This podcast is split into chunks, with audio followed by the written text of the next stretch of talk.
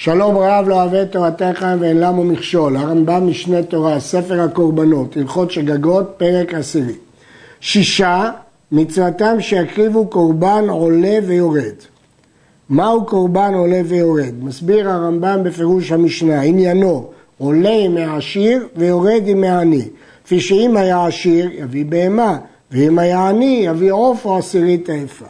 ובכן אלו הם השישה, המצורע והיולדת והנשבע שבועת העדות בין בזדון בין בשגגה שבועת העדות פירוש שהשביע אותו חברו שיבוא ויעיד עבורו והוא נשבע בשקר שהוא אינו יודע לו עדות והנשבע שבועת ביטוי לשקר כגון שנשבע על דבר שעבר שנעשה או שלא נעשה והדבר שעתיד להיות שיעשה ושלא נעשה והטמא שאכל קודש בשגגה והטמא שנכנס למקדש בשגגה, בלשון המשנה, טומאת מקדש וקודשה.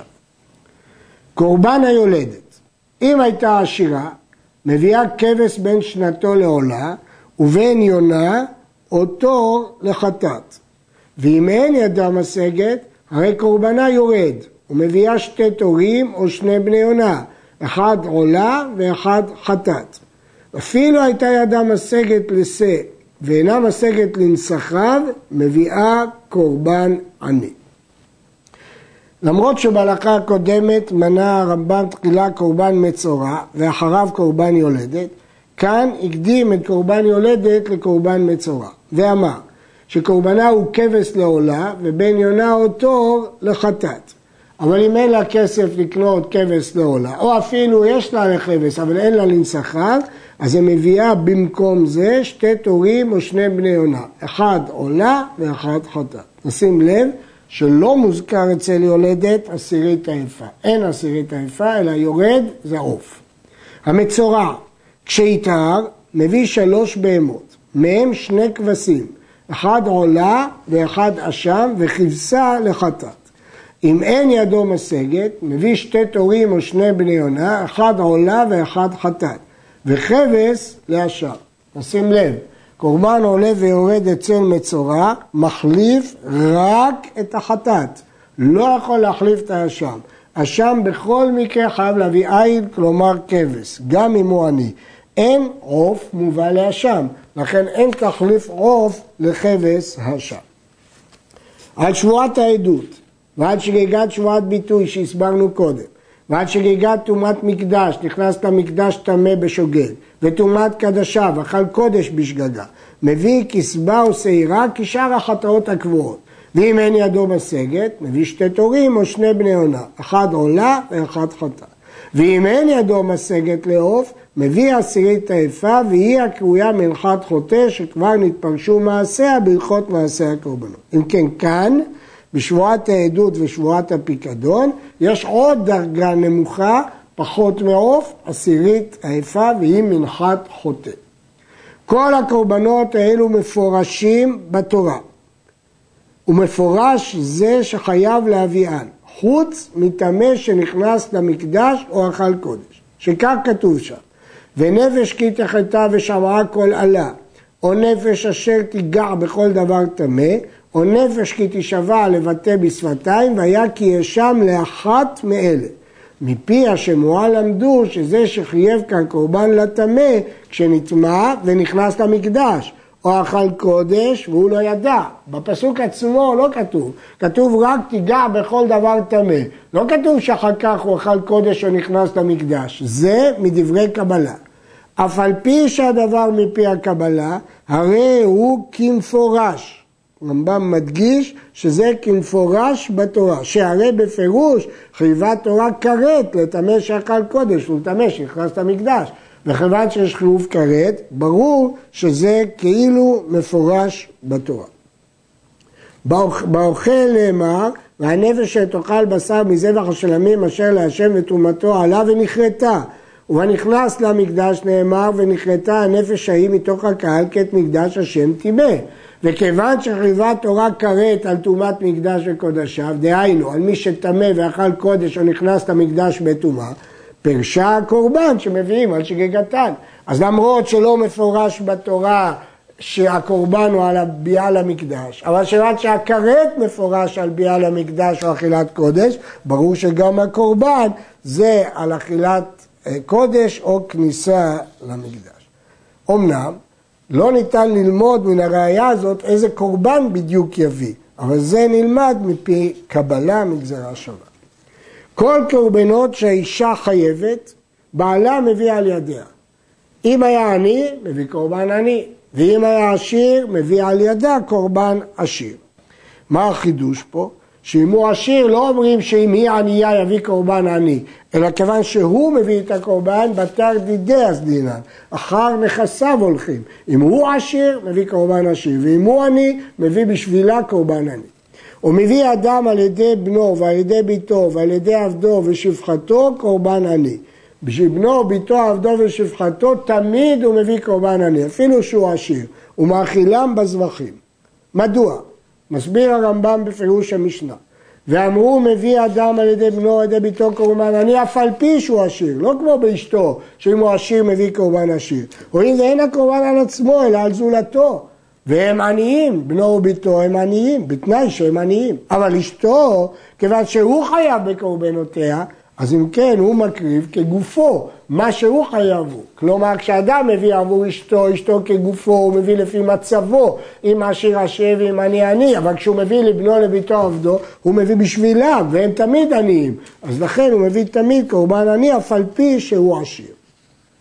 המלך וכהן משיח מביאים קורבן על שבועת העדות או על תפילת ביטוי או על טומאת מקדש וקודשיו כשאר האדיוטות. שלא חלק הכתוב קורבן מלך מקורבן אדיוט מקורבן כהן משיח, אלא במצוות שחייבים השגתן חטאת קבועה, כמו שביארנו, אבל בקורבן עולה ויורד, כולם שווים.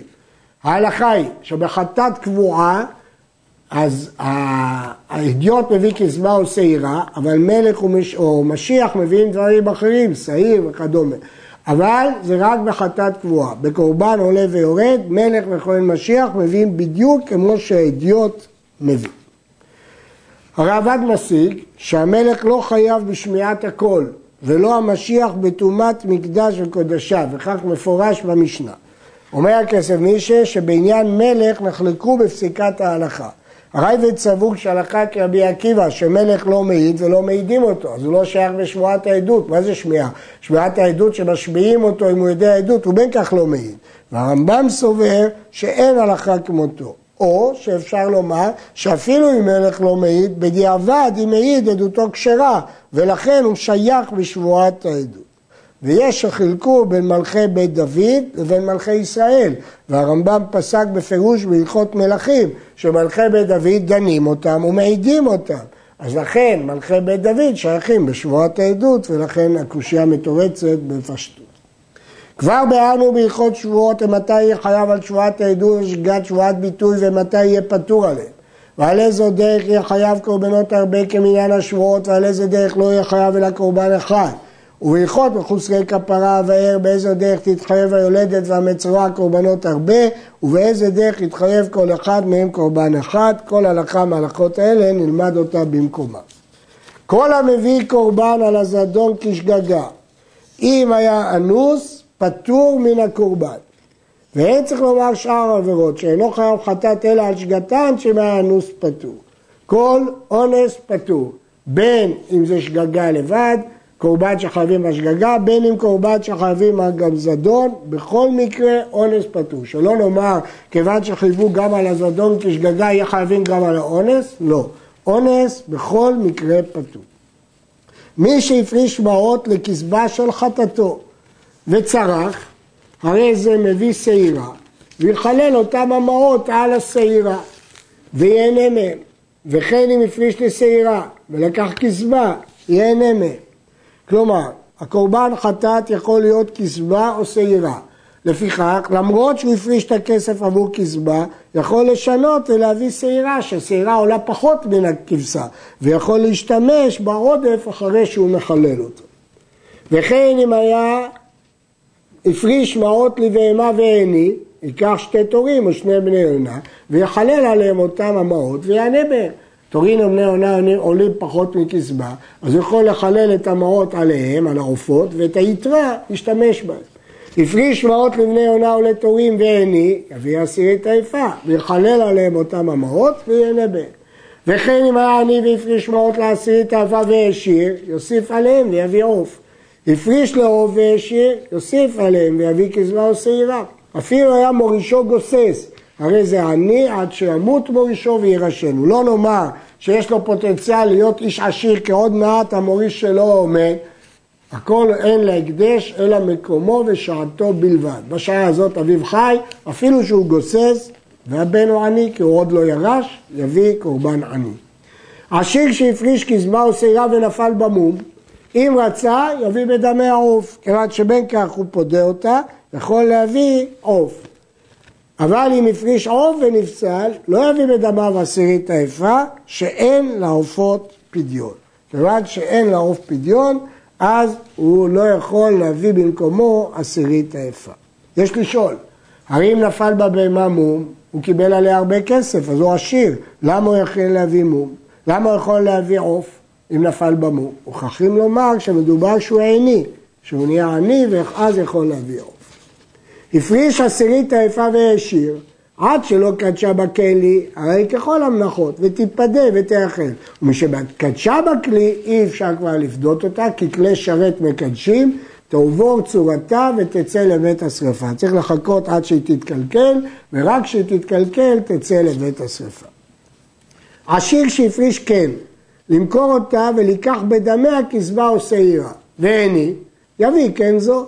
אף על פי שהיא קדושת דמים שהיא נדחית, כי כשהוא היה עשיר היא לא הייתה ראויה לקורבן, אז היא נדחתה מקורבן, וזה לא בעלי חיים, זה כסף, ובעלי חיים נדחים, ולמה לא נדחית? מפני שהדחוי מעיקרו אינו דחוי, והרי נראה כן זה לא אתה. אם זה היה ראוי ונדחה, אז זה לא יכול להיות עוד פעם ראוי. אבל כאן זה עוד אף פעם לא היה ראוי, זה היה דחוי מעיקרו. כיוון שעכשיו זה ראוי, זה כך. זה מחלוקת בגמרא, וכך פוסק הרמב"ם להלכה. עני שהקריב קורבן עשיר, יצא.